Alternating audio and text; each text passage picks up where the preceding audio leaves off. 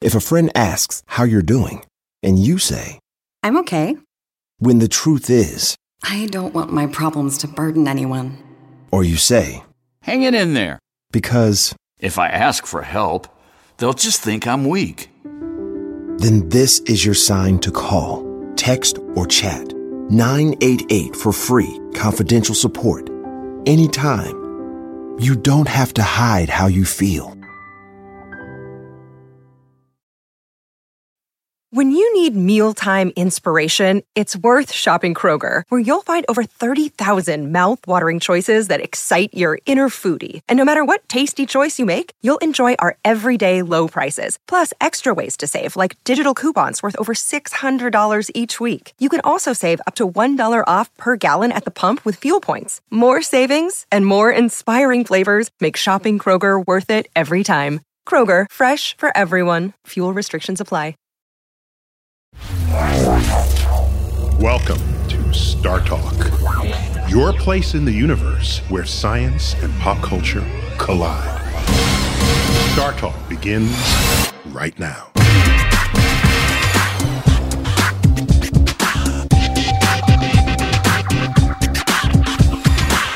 This is Star Talk. I'm your host, Neil deGrasse Tyson, your personal astrophysicist. I serve as the director of the American Museum of Natural History's Hayden Planetarium, right here in New York City. And I got with me in studio as my co-host, the nice Chuck Nice. Hey. Chuck. Yes. How you doing, man? I like that. The nice Chuck Nice. Yeah, yeah. I, I could say the terrible Chuck Nice, but I'd be lying. No, you wouldn't. no, you would not. so uh, today, I, you know, we had the opportunity to interview Temple Grandin. Yeah. Fascinating woman. Temple. So you saw the movie? Yes, I did. As a matter of fact, I got to uh, interview. I had to watch it because I had to do an interview with Claire Danes, who played her in the movie. Oh, okay. So cool. So I got her on Star Talk. Nice. Yeah, yeah, and she's quite the geek. It turns out, like uh, Star Trek geeky. She's Yeah. like she's got geek in her. That's, Well, that's a I'm good. saying. That's a good thing. That that's all I'm saying. And she she's a fascinating person because there are things she does and ways she thinks that like other people don't think that way. Right. It makes conversation with her fascinating. But then you can wonder, well, is she this way and insightful because she's insightful or because she has in the autism spectrum? And Right. does that give to her or take something away? You know. So did you have expertise in this, Chuck? uh, in the fact that I am not a genius, I know that. I can tell you what a genius isn't. So I had to go out and get somebody who was. In studio with me is Dr. Paul Wang. Uh, doctor, welcome. Thank you. Great to be here with you guys. welcome. And you're vice president and head of medical research at Autism Speaks. That's right. It's a, its own organization. It's a nonprofit organization, 10 years old this year. Yeah. Well, congratulations. 10 years old. Did you found it? Hardly. I've only been there about a year and a half, founded by Bob and Suzanne Wright. Excellent. And uh, I, I, you know, in doing the homework for this episode, because I, I know very little about it, uh, autism has its own awareness month. I didn't know that. April. April. is Autism Awareness. Now, how do you pick a month? how do you do that? Yeah. That must be the uh, calendar gods. The They calendar say gods. They- AAA, Autism Awareness Month in April. Oh, Oh, AAA Autism Awareness Month in April. it could have been August. It could have been August. Yes. We should do it again. yeah, absolutely. Well, at least they didn't give you February like they did us. Chuck. Chuck can't go a single episode of Star Talk without, without okay. I got to get it in there. That's all. I Gotta think they get it. gave you a leap year. I'm sure that was on the table at the time. so uh, we we know uh, most people who first heard of Temple Grandin know her because of uh, her, she's a pioneer in in how you handle livestock. Right? In yeah. Livestock handling. Professor at uh, Colorado State, I think. Right, right. That's correct. And so the and and she's one of the most. I mean, she was in the Time 100 in, in their heroes Yeah. section. Yeah, revolutionized uh, the way you handle like cows. She did a lot of work with cows. and Cattle things. especially, I Cattle. think, That's yeah. what I meant to say. I said cows, but I meant cattle. Yeah. So what we're trying to do in this show today, as as we feature my interview, we're tr- trying to get to the bottom of what makes her tick. Nice. And why does she tick the way she does? How much of it is just because she's different? Because any one of us is different from the other, but she's different in this other way, or could it actually be this medical condition that uh, she has? And you're an expert in this. I'm a developmental behavioral pediatrician. Oh, okay. Uh, I think that qualifies as an expert. a, a little bit. Yeah. A little bit. I've been- work with hundreds of families affected by autism, and, and now, of course, with Autism Speaks. Fantastic. And and so, what's the goal of Autism Speaks? Autism Speaks is, is the biggest science and advocacy uh, organization for, for autism. Want, we want to make everybody understand autism, be aware of it, and do what we can to improve the lives of people with autism. So now, uh, here's a simple question, and we may or may not have time for it. Uh, what causes autism? That's a great question. Yeah, I was joking. Yeah.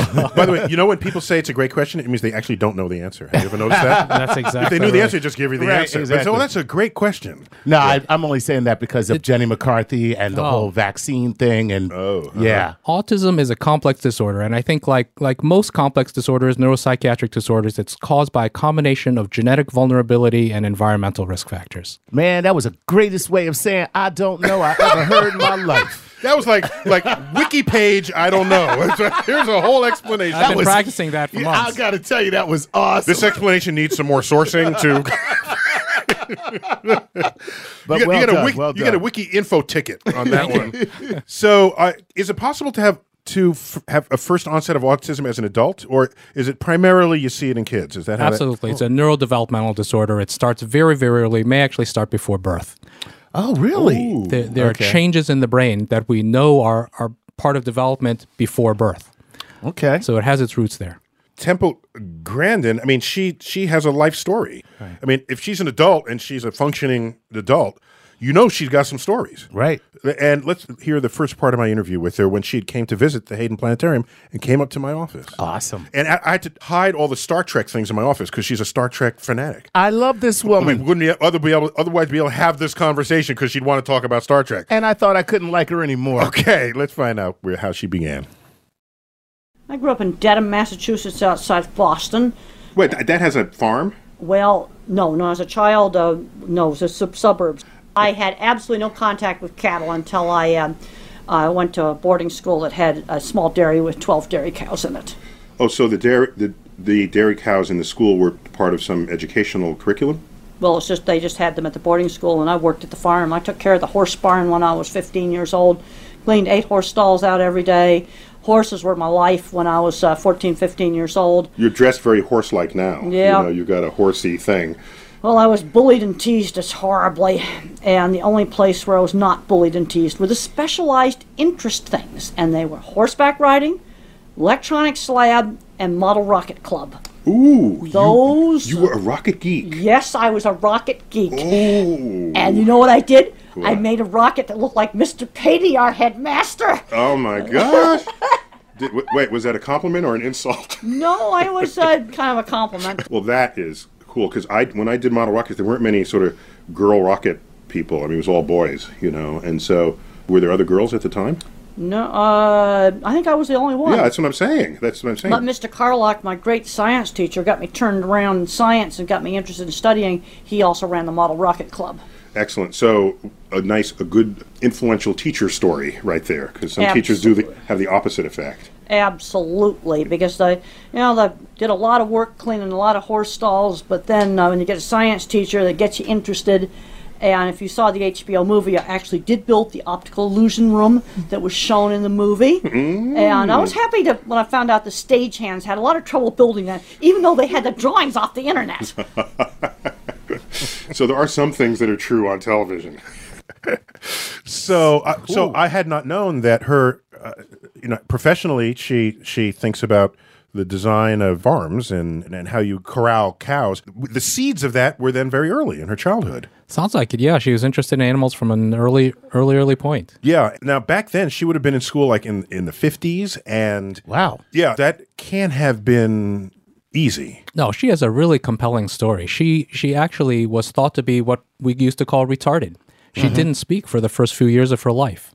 And then through the hard work of her mom and then these ins- other inspiring teachers, she got to be what she is now, which is amazing. And back and back then, people thought what caused autism back then. Back then in the 50s, they thought it was quote unquote refrigerator moms. They thought it was moms who were emotionally Just, just emotionally removed from their children. exactly. Wow. Oh. That's that's something. So now, uh, you know, she talked about being mercilessly uh, teased. Uh, is there still a stigma attached to autism? We still have so much. I mean, are we, still? In, Yeah, are we still in that point where we look at people? Uh, you know, you know what I'm saying, or uh, have we made some some headway? We've made headway, but there's stigma attached to all disabilities still, I think. Okay. So common f- symptoms: so lack of speech, no interest in interacting with people. Really, it's it's impairments in, in social interactions, impairments in communication. I don't want to say it's lack of interest. If you talk to Temple, if you talk to people with autism, yeah, they like other people, they want to have relationships, but it's hard for them. Oh, and how about their their demeanor? Uh, Their It, it, they can they can seem cold because they uh-huh. don't know how to interact. Gotcha. okay, because they uh, in in her book, Thinking in Pictures, she allows the rest of us to become aware of how she sees the world, hmm. literally and figuratively. Hmm. And let's find out what the visual mind means to her. Later on in my life, I, I found out how much my visual thinking was different compared to a lot of other people. And, and in the, my uh, book, The Autistic Brain, I have a whole chapter in there where I talk about two kinds of visual thinking object photorealistic visual thinking, like how I think, and then more visual spatial, where you are in space visual thinking. And One uh, is two dimensions, the other is three dimensions. that's if you right. think well, about it that way. one of them's photorealistic, and the other is where are you located in space? Mm-hmm. And there's actual scientific research that verifies those two kinds of um, of visual thinking. and uh, and which one are you? I am the object uh, photorealistic, more artist type visual thinking or industrial designer type visual thinking, and the mathematician is more where are you located in space in relation to other things. So, do you think there's in the school system there's not enough of that that we're trained to have, or can you learn it? Can you get can you get a little better at it if you don't if you're not born with it? What I you think you can you can get somewhat better at it, but you're not going to take me and make me an algebra specialist. Algebra was just impossible. And I think in science we need both kinds of thinking because what I'm really good at when I review a journal article is looking at the methods. Because when I read the methods section of a paper, especially an animal science paper, a biology paper, I want to I want to be able to visualize how did they do that experiment. And then you got two different studies that come out with opposite results. And I usually find if I read the methods, I'll go, oh, well, they used a different breed of animal, or they used young animals versus old animals. And sometimes people will leave out really important things in the methods, like what breed of pig did you use in that study. But what I'm seeing now in science is everyone's all hung up on whether you use the latest SAS program, and they fight over what statistics you use. Yes, we got to do statistics, and I need to work with a statistician. But you also need my kind of mind. I call it the methods police to make sure that people are fully describing exactly how they did an experiment. So if somebody else wants to redo that experiment, they do use the same breed of animal and they do it the same way. Okay, so what you're saying is everything that we ever do that's new, we need you. We need you like in arm's reach because people, you know, people are going to make messed up decisions. And I'm worried now with all the emphasis on math of my kind of mind getting, you know, pushed off the team because I can't do the algebra. can having a photorealistic vision be distracting to you? No, it's just the way I think. My mind thinks like Google for images. And I've been thinking about. Yeah, but it could be. But wait a minute, it could be too much info. TMI. Maybe there's too much information, and you. And I can control it. I You can, can control, control- it. you There have I- the power. Yeah. So in my field, astrophysics, you know, half the field is visual. Yeah, you got to get in the computer and program it, but there, there are things we can only look at because we can't poke it. You can't stick it in a petri dish. Right. You can't do any of this. So wouldn't it be cool if, like, in fact, more visual people were in the world? And I told her that to her face. So the first time the cloning machine is invented, we'll just make more of you. So we can hand one of you to everybody. But there's the thing is, there's lots of little clones of me around, and I'm worried about them going Oh. nowhere. And and I'm and I'm point. seeing too many of the little math kids too, uh, uh, especially when you get out away from the tech centers, just um, kind of going nowhere. So there are people. That was a brilliant answer to my question. We don't need the cloning machines. There are other people like you who are already out there. They're already out there, and what I'm worried about is is where they're going to end up. Um, I'm seeing too many smart, geeky kids ending up in the basement playing video games. Things aren't being done to nurture the ability. When I was a little child, my mother encouraged my ability in art. And a lot of these kids want to draw the same thing all the time. I did horse heads over and over again, but I was encouraged to do lots of different things. Okay, this kid wants to just do nothing but anime characters. Let's do his car. Let's do his house. You know, let's broaden that, broaden that fixation out. We've got to turn it into a skill that they can use. That's the future.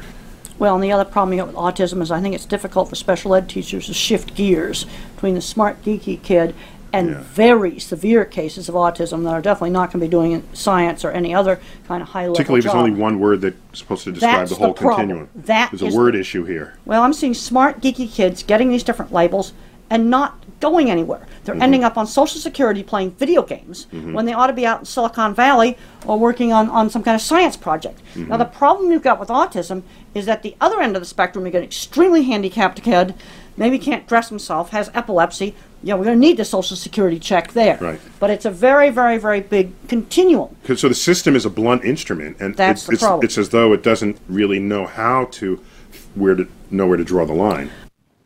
Yeah, Paul, this line. I mean, uh, they now speak of an autism spectrum. A few a few years there, there was like Asperger's people. So wh- how does that work? Yeah, the official classification has changed. There used to be separate diagnoses of autism and Asperger's. Now it's officially all this one big spectrum. And the problem was people weren't using those terms precisely. Somebody would say you had Asperger's, and a different doc would say, no, you have high functioning autism. So now we talk about a spectrum. And I once I read what was on that spectrum, I now can identify a fourth of my colleagues. No, Yeah. They used to be, oh, they're just not socialized, Right. and now it's like, oh my gosh, they're Autism is precisely common. explained by this. Absolutely. And people with autism are amazing. They they have amazing minds like Temple showing you. People with autism in finance, in programming, inventing exploding guitars, all people with autism. And uh, and you always wonder who might your hero be if you have this condition. And I asked Temple Grandin that. Let's find out. So, uh, Star Trek's your favorite uh, science fiction Oh, I was a Star Trekkie. Oh, absolutely. Mr. Spock is my favorite character. Okay. Why wouldn't I have guessed that you could? He's your guy. Yep. Right. And of course, he's many people's favorite character. He was. I don't think people like that were portrayed in that way before. He was straight, rational. The emotions didn't come in, and you needed him. Well, I, I really related to Mr. Spock and his his logic. Okay. In the next generation, It there was like data. That was course. data, and I related the data. We had to- data on Star Talk. Oh, it was great to have him on. Yeah. Yeah. Would you not have liked the shows as much if you didn't see yourself in one of the characters? I don't know, but I just, um, of course, when I was first starting to watch that show, you know, not as much was known about autism. You got to remember, back when I was a teenager, there were no books about this stuff. Mm-hmm, None of the, the none of the resources you have today existed. Right. It's come a long way. Yeah. So do you agree? It's come a long way here. It, ha- it has come a long way.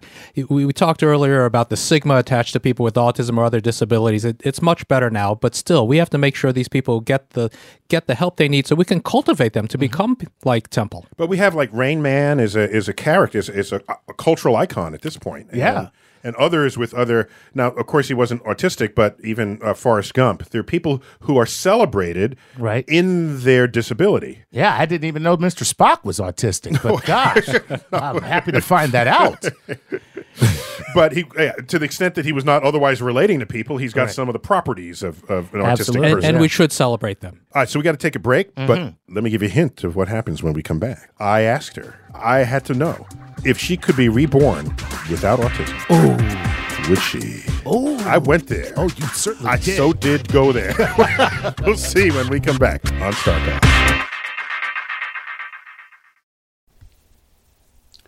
This podcast is supported by FedEx.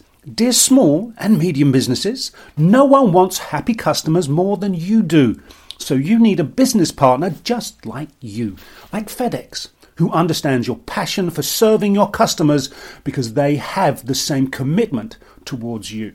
That's why FedEx offers you picture proof of delivery, packageless and paperless returns, as well as weekend home delivery to 98% of the US on Saturday and 50% on Sunday. See the FedEx service guide for delivery information. What's more, FedEx Ground is faster to more locations than UPS Ground. Trust FedEx for timely deliveries. See what FedEx can do for your business. Absolutely, positively FedEx.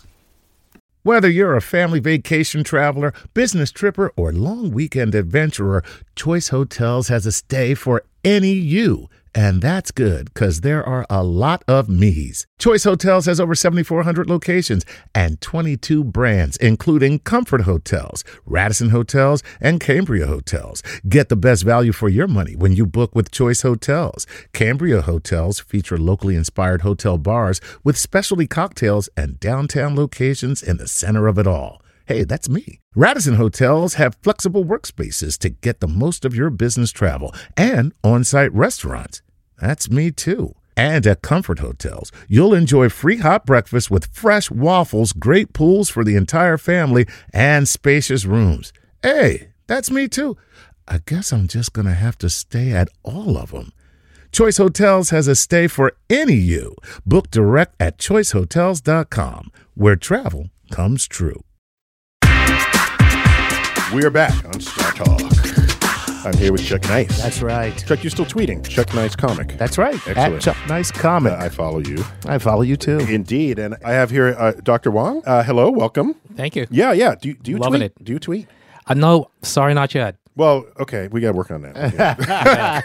You got- so, uh, you're a medical doctor and expert on autism. The future of this is it in the study of neuroscience? Is it in? I mean, do you know what causes autism at all? Because certainly a whole lot of people think they know, and they're not vaccinating their children. So, Yeah. What what is the latest research on this? In general, we don't know. We, we know some of the factors that increase your risk for autism. There are mm-hmm. genetic risk factors, there are environmental risk factors, and probably those things interact with each other. So you're genetically vulnerable, then you meet up with the environmental risk factor, boom. And then it kicks in. Exactly. Okay. But right now, as far as you know, you can't inherit it from your parents. In most cases, no. No. That would that would have shown up in the data already. There there definitely is a familial influence, and that shows in, in the genetics. If you have a brother, let's say, with autism, then you're much more likely to be diagnosed yourself. Okay, and so the future of neuroscience are they on the uh, hot on the trail on this? Absolutely. Very cool neuroscience going on, looking at what is different in the autism brain, both in terms of the electric waves that are happening. This is like an fMRI. a- fMRI, a fu- looking a at activation. magnetic resonance imaging. Right. That's so it. they're thinking while you're measuring.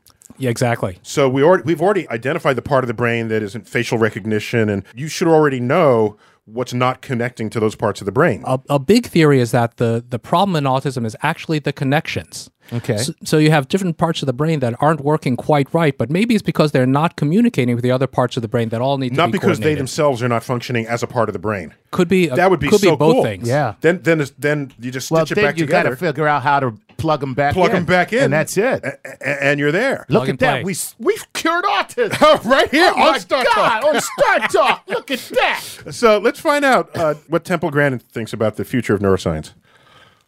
genetics is a very, very big, big factor in autism because I have found if you have families where you've got, you know, computer science dad, uh, Silicon Valley, they seem to be clusters. I, I see that showing up on my web page results. Mm-hmm. You know, you take two geeks and you put them together. Unfortunately, there's sometimes a chance of having a kid with severe autism. It's not mm-hmm. going to end up working at, at Silicon Valley because it'll be nonverbal and On that continuum, there is the other extreme. then there's the other mm-hmm. extreme. Einstein had no speech until age three. In a lot of school systems, he probably would have been diagnosed with autism. Let's look at Van Gogh. I profiled him in my book Thinking in Pictures. How about Steve Jobs? And he was a weird loner who brought snakes to school and he was bullied and teased. Steve Jobs, yeah. Yeah. The thing that saved him was the high school local garage computer club.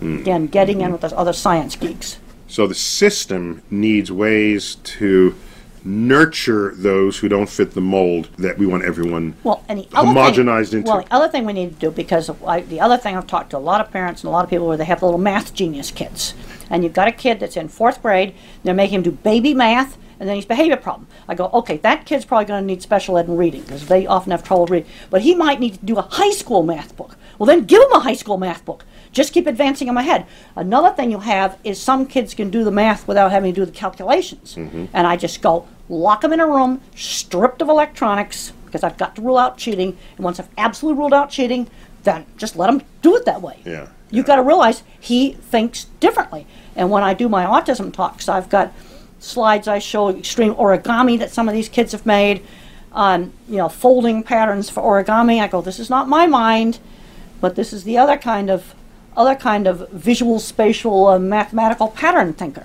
But here's what I wonder. Let me ask you a, an ethical question. Once we learn more and more about the brain, we might develop methods and tools to get inside there and make alterations. You going throughout your life, people saying, "Oh, she's weird. She can't do the math. She can't do this." Yet you have something extremely important to contribute. What would have been the urge to say, "Well, fix this"? Well, the thing that worries me is, let's say you made me social. Uh, you know, took a lot of scientists and things and made them social. They wouldn't have done the science. See, I kind of think Right. there's a big range here. A brain can either be more cognitive, or a brain could be more social. And there's a great big range because I've often said, who do you think made the first stone spear? It wasn't the yakety yaks around the campfire. It was the yeah, it was the person focused. It's some person that today would be labeled mild Asperger or mild autism that probably made that first stone spear. So society needs a little bit of everybody. Right. It's- It, sounds like. Would you, you agree with th- with that assessment there? Absolutely. We need them. We need them. So tell me about this, the rest of what many people stereotype for autism, such as the, what used to be called idiot savant, the, the uh-huh. savant elements of autistic, some autistic people. It, it And a are big they, spectrum. Are they are those people autistic? I think some of them are. Yeah, Okay. absolutely. It, and it is a big. It's a big bucket, a big spectrum. So you have people like Temple who are doing great, who are doing great in society. But then you do have kids who haven't developed language yet, who really are impaired, who need a lot of help. So Temple has a good, hard-earned and well-deserved reputation and contributions. I'm talking about the people that have singularly odd. Like like the, Uh, mental powers. There's one that comes to mind is a young man who can play anything that he hears audibly. I don't care how complex the piece may be, he is able to replicate it right away. But not only replicate it, he is able to then in turn enhance it, but he is severely autistic. I mean, like that scene in the movie Amadeus, where he hears the notes once and then plays it back and enhances it. Um, c- could you give us a, a, a, the top three stereotypes that people have for autistic people that you want to o- uh, overturn? Yeah, dispel. I think number one is that they don't care about other people. If you talk to people with autism, they'll tell you actually they do. It's just that it's really hard for them to interact, to, to be it. social and express it. Exactly. Hmm. So that's number one for Okay, sure. that thanks because I thank you. N- number two is so, something we've been talking about already that they'll never amount to anything, that they're retarded, that they can't contribute to society. And that's false too. And, and we're hearing about that firsthand from Temple, and, and we've learned that from a lot of other people as well. Those are really the big two, I think. So, and she made the er, interesting point in the in, in the earlier clip that yes, there are people who will be collecting the the the the, ch- the social security check or whatever, but the rest get them out there. Absolutely. And but can you do you know how to draw that line? Is that an awkward thing to do? I, I think the key is to start working with the kids early, and she was talking about that too. And then hopefully most of them will be out there, will be doing something. It's it's a tough hill to climb, and most people with autism now as adults living at home don't have regular employment. We need to work on that. At some point, you have to say, I can train this person or I can't train this person. That line that you draw might be different 10 years from now than it is today. Absolutely. I think at And- this point you got to give everyone a chance. And and more awareness may lead to that line being pushed back because as people become more aware, more educated about autism, then when we spot it, When you eh, spot it, you're it you're able to say, "Oh, I know what to do with this person now, or how to approach helping this person Absolutely. uh, succeed." So, right. you so know, Oliver Sacks wrote this book, An Anthropologist on Mars. okay, and that title refers to Temple Grandin, which I think is cool. That is Cause, cool. Because it first it references Mars for any other reason. and it also references that Mars had a civilization at one point. it's, it, no, it's as though you are you are from another planet, and everything else is a fresh observation for you. Right. watching people be, behave and conduct themselves. Let's let's hear what she has to say about that reference. Well, you see, when I was very young, I didn't know that my thinking was different. I didn't even know that people had all these eye signals until I read about them when I was 50 years old. And and but sometimes I, I mean, where they give hints to one another from a but distance. Sometimes I felt like I wasn't anthropologist on Mars. Like I'll be on a plane, for example. I'm in a window seat, and the people in the aisle and the middle seat are like having a romance going on, and they're kind of looking in each other's eyes, and they're just like they're off in heaven. And I'm like, I feel like I am an anthropologist on Mars, you know, studying the Martians here on this plane that are beside me. You know so so when you're if you're so just to follow that through if you otherwise have no idea what people are doing with one another and you're simply observing it. Right. That is the most unbiased scientist you can be as an observer of cultures. Yeah, I mean, Pete, as Temple is saying, she just couldn't understand what people were doing when they were interacting. It comes naturally to people who don't So have she autism. doesn't she doesn't layer her own expectations or knowledge or Right. presumptions. Right. In fact, we have to do that. Oh, does she like me? Does she not like me? Does she look in my direction? Yeah, because it's the social cues that let you know that uh, you have crossed the line. You're now a stalker. That's right. But the social cues not only let you know when you cross the line, they also tell you if you didn't see it coming, right? Right. There's a cue that you should have picked up Yeah. on and you didn't. Right, yeah. And yes, exactly. It's just like, you know, why isn't he getting that I want him to ask me out? Right. Now, why I'm using a guy. Well, that's because guys are I idiots, don't know but that's well known. why that just happened. okay, but you know what I'm saying. What does neuroscience say about empathy?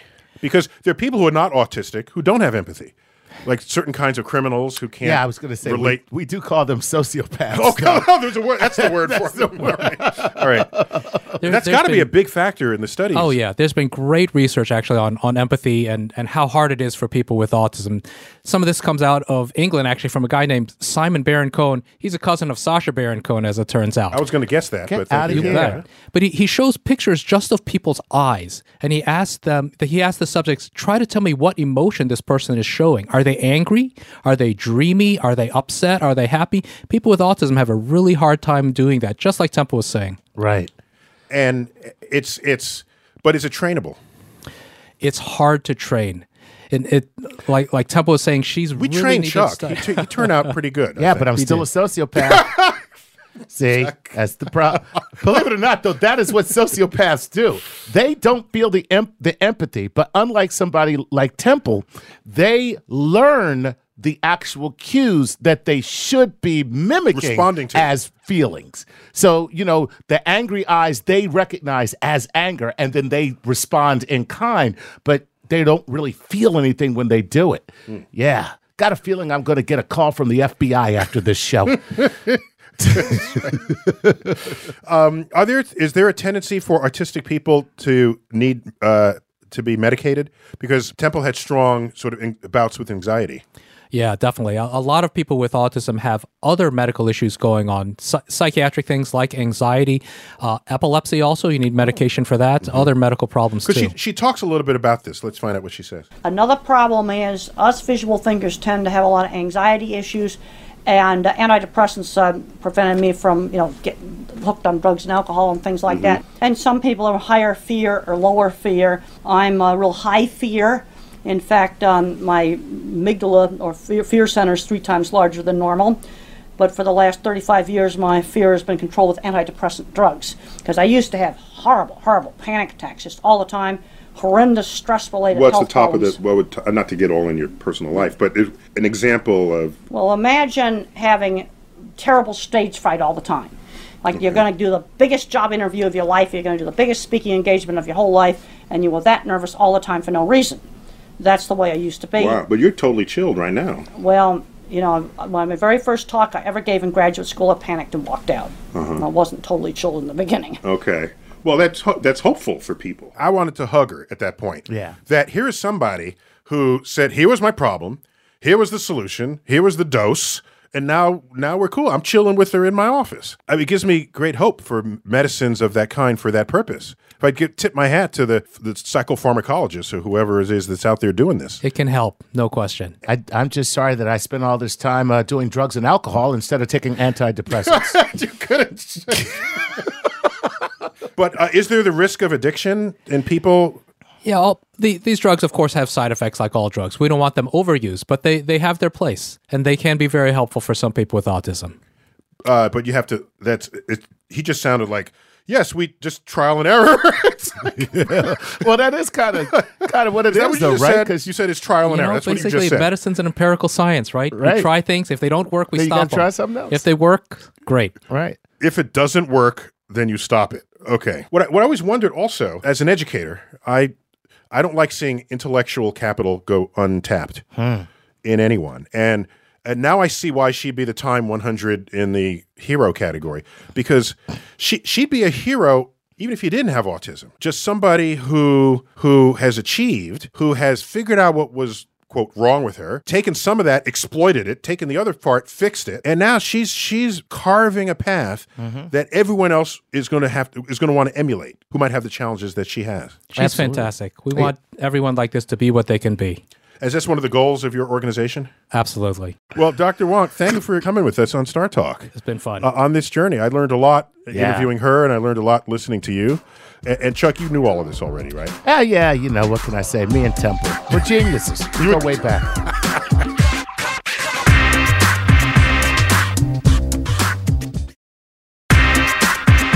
We're back. Star Talk.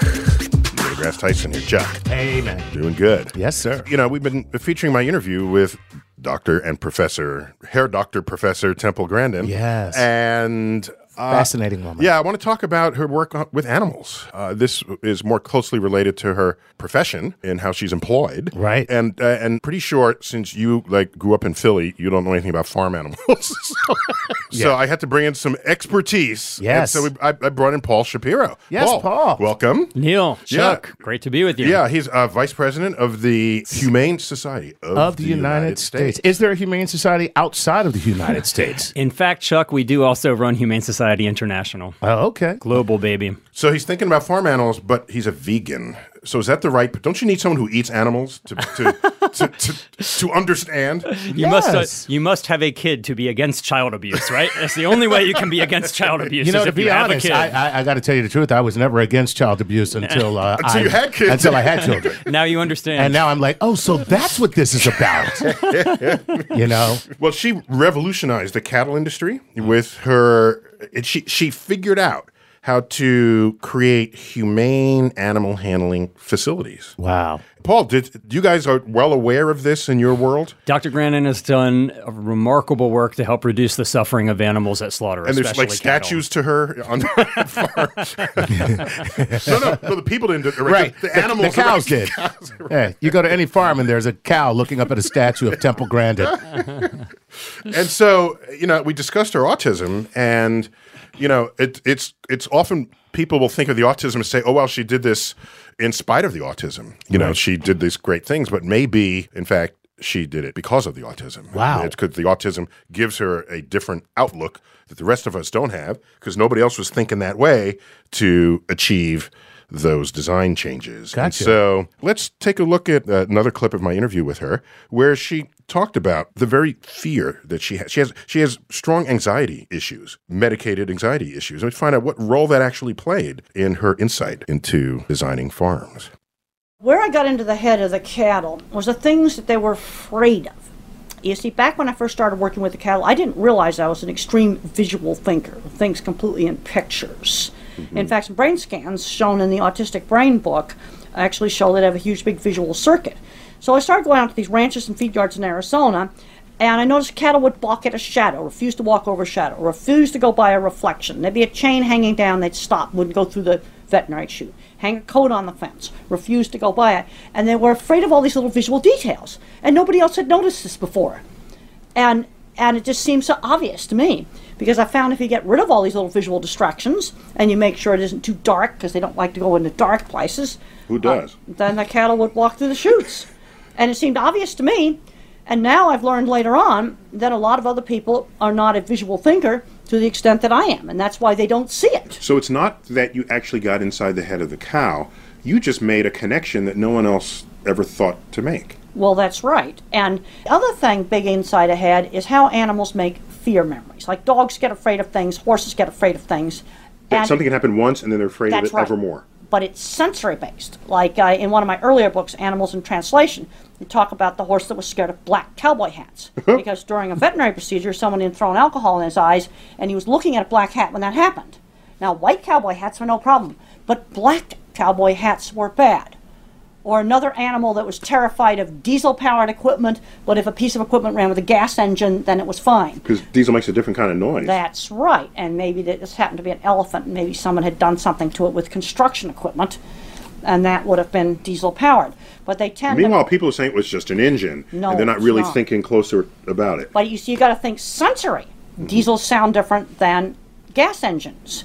You know, they the animal tends to associate something it was looking at or hearing right when the bad thing happens. So uh, horses are racist.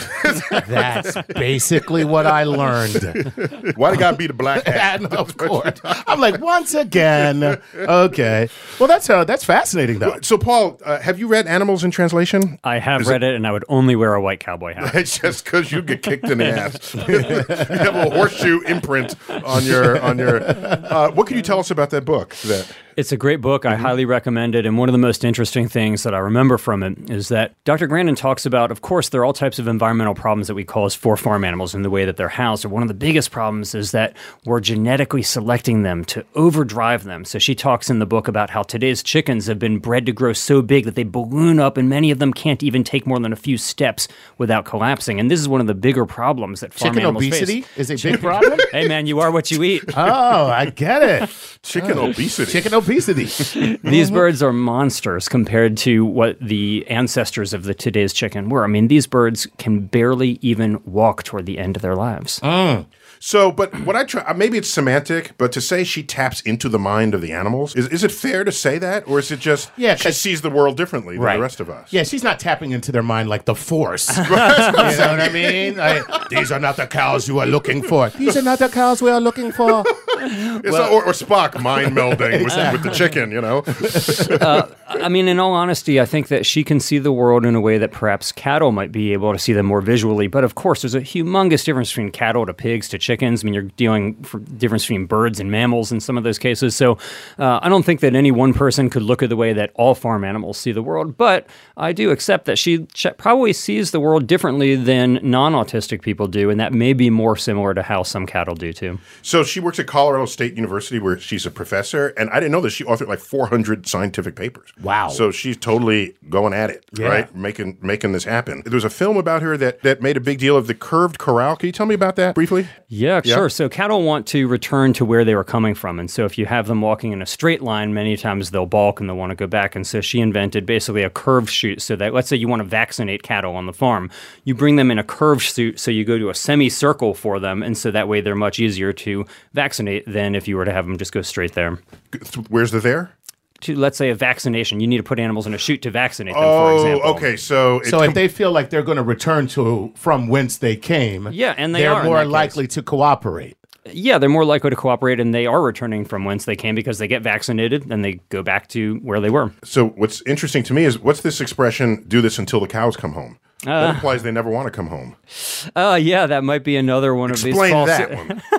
yeah, this might be another one, kind of like out of thin air, and you realize that you know air actually isn't that thin. Yeah, yeah, yeah. Mm-hmm. Tell that to an, an asteroid, slam that- it to the air, and or you it, break up. Or it could be like when the cows were on dri- the cattle drives to go off to be sold and slaughtered because they're never coming home. That could be Chuck. That know? could be. Yeah, mm-hmm. So, uh, Paul, you're not a meat eater, that's true. and and Chuck.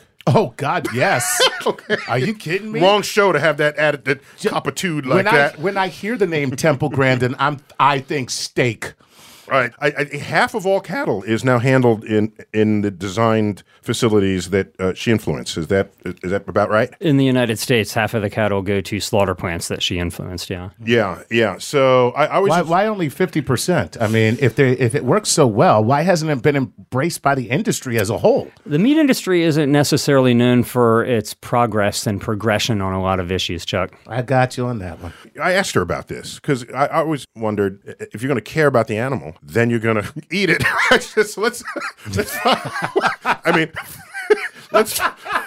Let's just just a simple thought. Let's find out what, what this where this goes. People asking me all the time, how can you care about animals and be involved in slaughtering them?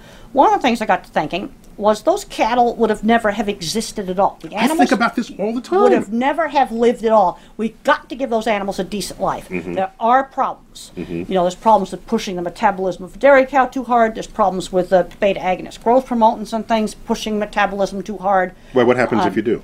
Well, you get lameness, you can get stiffness, chickens if they grow too fast, and that's just done with genetics. And and one of the things that I've worked on on animal welfare guidelines is outcome standards. I don't care what you feed them or how you breed them, but that animal better not be lame and in pain. Uh, it better not have a good body condition. Um, it better be an environment where it's not going to get lung damage from ammonia. Back in 1999, I worked with McDonald's Corporation and Wendy's to implement animal welfare audits at slaughter plants. And boy, I can tell you, before 1999, the plants were bad. Broken equipment. Uh, they'd have problems with, you know, we couldn't get cattle shot on the first shot because a gun was busted. And things are not perfect today, but they're much better than what they were in the past. And there's still room to go, but Oh, it's- it, the trend lines are, are, are But compared to the early 90s and the 80s, things have drastically improved. I mean, I used to go into plants on the night shift back in the early 90s and the 80s, and you'd have four broken um, captive bolt guns, and they were shooting every animal five times. It was absolutely atrocious. Mm. These are the bolt guns that they shoot into the temple, I guess. well, they shoot it right into the forehead of the cattle. It's got a steel bolt about six inches long. Bam! Right into the right out. forehead of the cattle, and when it works right, it, it will uh, make them brain dead instantly. instantly, right? Instant. And if it doesn't dead. work, it's like that's bad. Well, it's totally bad. Right. It's totally bad, and mm-hmm. and these guns require a lot of maintenance. Mm-hmm. Now most of the plants have a dedicated maintenance program. They put the gun on a test stand to measure that it hits hard enough. You know, before the McDonald's audit started in 1999, none of that existed. Paul Shapiro, you are Vice President for Farm Animal Protection at the Humane Society of the United States. And you're and you're a vegan, so is this even the right question to ask you? What's the most ethical meat we can eat? Uh, Is that- well, just are you the wrong person li- to ask? Listening to that quip and watching Chuck's face as she described the slaughter process, I wondered what he was thinking about. Oh, I was that. thinking about No Country for Old Men, but that's a whole nother story. So, uh, you know, look, most of the animals who are raised and killed for food in our country suffer in ways that most people wouldn't want to see. Uh, however, there are some farms that are treating their animals better, no doubt about it. But one of the things that I've thought is most interesting about this whole issue yes, there are some farms treating their animals better, and there are also companies now that are producing meat where no animal was slaughtered whatsoever. They're taking a cell from an animal and growing cultured meat that's anatomically identical to regular animal meat because it is animal meat. Mhm. And that's what people are doing. So, yes, there are more ethical options out there that you, for example, Whole Foods has higher standards than other supermarkets, but this cultured meat may be the next wave of the future. Nobody's eating your laboratory meat, Paul. okay, just letting you know. Chuck, right now you're eating meat from animals who lived in their own feces, pumped full of antibiotics and hormones. and that's, what, you're makes eating. them taste so delicious. That's the good part. That's the good part. You love the hormones. Okay, I'm not the petri dish meat is not happening. so here's here's a here's a fascinating question. When you think about just the genetics of selectively breeding animals, you can breed them to maximize something or to optimize something. Maybe that's the same concept. And and so this came up in my conversation with Temple Grandin. So let's find out her take on this. Racehorses are pretty edgy. Well, I'm It was concerned a- about what I call biological system overload with racehorses. We're breeding to run, we're breeding to run, so you're breeding great big muscles on matchstick legs. Right. I mean, the fact these horses have broken their legs when they're just running on soft dirt, that's totally horrendous. You know, if you overselect an animal for some single trait, you're going to end up with bad things happen. And I call that biological system overload. You know, the dairy cow right now has gotten to where she's producing so much milk, she won't breed back. You know, she's got to have a calf every year to, to keep milking. And, and she's put so much into milk, that is, that's hard for her to breed. So so it's the cost of success, the unintended consequences of the successful uh, genetic selection. Yeah, what we have to do is look at what would be optimal, not the maximum. What would be optimal? We don't want to go back to the dairy cow of the 60s or 70s. We certainly don't want to do that. But what Well, would be they, they optimal get, just gave level? less milk. Oh yeah, they gave less milk. hmm They also lived longer. We've got some dairy cows right now that only last for two or three years of lactation. It takes you two years to grow a dairy cow. If it takes me two years to grow a dairy cow, where she's a full lactating, milking dairy cow, and only use it for two years, that's not very efficient. Not very efficient use of resources. Mm-hmm. You know, maybe you cut back a teensy bit on the milk production. Then you have a dairy cow that lasts for five years of milking. Then your total milk is greater. Yeah, they're, they're very difficult to breed back now. She's Mhm. putting so much into milk that she's not putting anything into repro. So tell me about stress in animals versus abusive animals. Maybe it's the same thing. Yeah, sure. I mean, it can be abusive to cause them stress, but as Dr. Grandin is pointing out, right now we're breeding animals to really overload them. So, for example, think about turkeys. We've bred turkeys right now to have breasts that are so huge that they can't even mate naturally. So, what you have. You know, Hollywood has done the Yeah. same thing, Paul. that, that was an alley oop for you, Chuck. I throw it up, you slam it in. Wait, Chuck. What? I'm sorry. Go. But the breasts are so large they can't mate. The tom cannot mount the hen, and so there are dudes on turkey farms whose sole job it is is to collect, in quotations, the semen from the toms and then transport it over to artificially inseminate the hens. So every, virtually every single turkey that is eaten in this country comes from the process of artificial insemination, just because they've bred them so big that they can't even mate. I, was, I was once at a Thanksgiving dinner, and the guy boasted that he had shot a wild turkey and brought it in. Turkey on the table. I said, "What the hell is that?" there was like no meat on No it. meat on it, right. I felt like it was during the Depression or something, and we got a pigeon out from the back. From the- And interestingly, the turkey is the only Native American farm animal who we eat in this country. All the other farm animals we're eating are not native to our continent. But so you're saying turkeys are Native Americans? they are. Is They that what you just said? They are, and in fact, Ben Franklin wanted the turkey to be the Our national, national symbol bird. rather than the rather than the bald eagle. You know, that's the only thing about Ben Franklin that I don't like. I love everything else about Ben Franklin. He is my hero, except that one fact, because you can't be tough with the turkey as your national symbol. You should go try to look at a wild turkey, man. Very fleet-footed, fast runners, fast flyers. That's what I'm saying. I, I, I could bear. There was no food to feed everybody at the table with the turkey. Uh, uh, Temple wrote a paper called "Animals Are Not Things," and do you have thinking about this? I mean, that. I mean, there are things. There. I mean, what? What? They're things in the way that we're things. We're all animals, and animals like turkeys and other farm animals have personalities. They're individuals. They have likes. They have dislikes, and most importantly, Okay, so if they're a thing, you're more likely to deny them certain protections. That's exactly right. They're not mm-hmm. objects. They're not inanimate objects in the way that Descartes thought animals couldn't suffer. These mm-hmm. animals are individuals. Mm-hmm. They're smart, they're social, and most importantly, they don't want to suffer. Okay, so do you, you draw a line between something that can suffer that's alive and something that presumably can't suffer that's also alive, like a blade of grass? Yes, that's exactly right. I think that if hmm. someone is capable of suffering, I'd prefer not to cause him or her to suffer. I believe that the treatment of animals is such an important moral decision that we're making that future generations really are going to look back at our current treatment of animals in utter revulsion. I And I believe the children are the future. Teach them well and let them lead the way. You've been listening to Star Talk Radio, and I've been your host, Neil deGrasse Tyson. I want to thank Temple Grandin for putting time in her day to come to my office and give us a Star Talk interview. And my in studio experts, Dr. Paul Wang from Autism Speaks, the non for profit organization thinking about those challenges and problems, and Paul Shapiro from the Humane Society of the United States. And Chuck, as always, it's great to have you as my co host. And it's always great to be here. You've been listening to Star Talk Radio. As always, I do.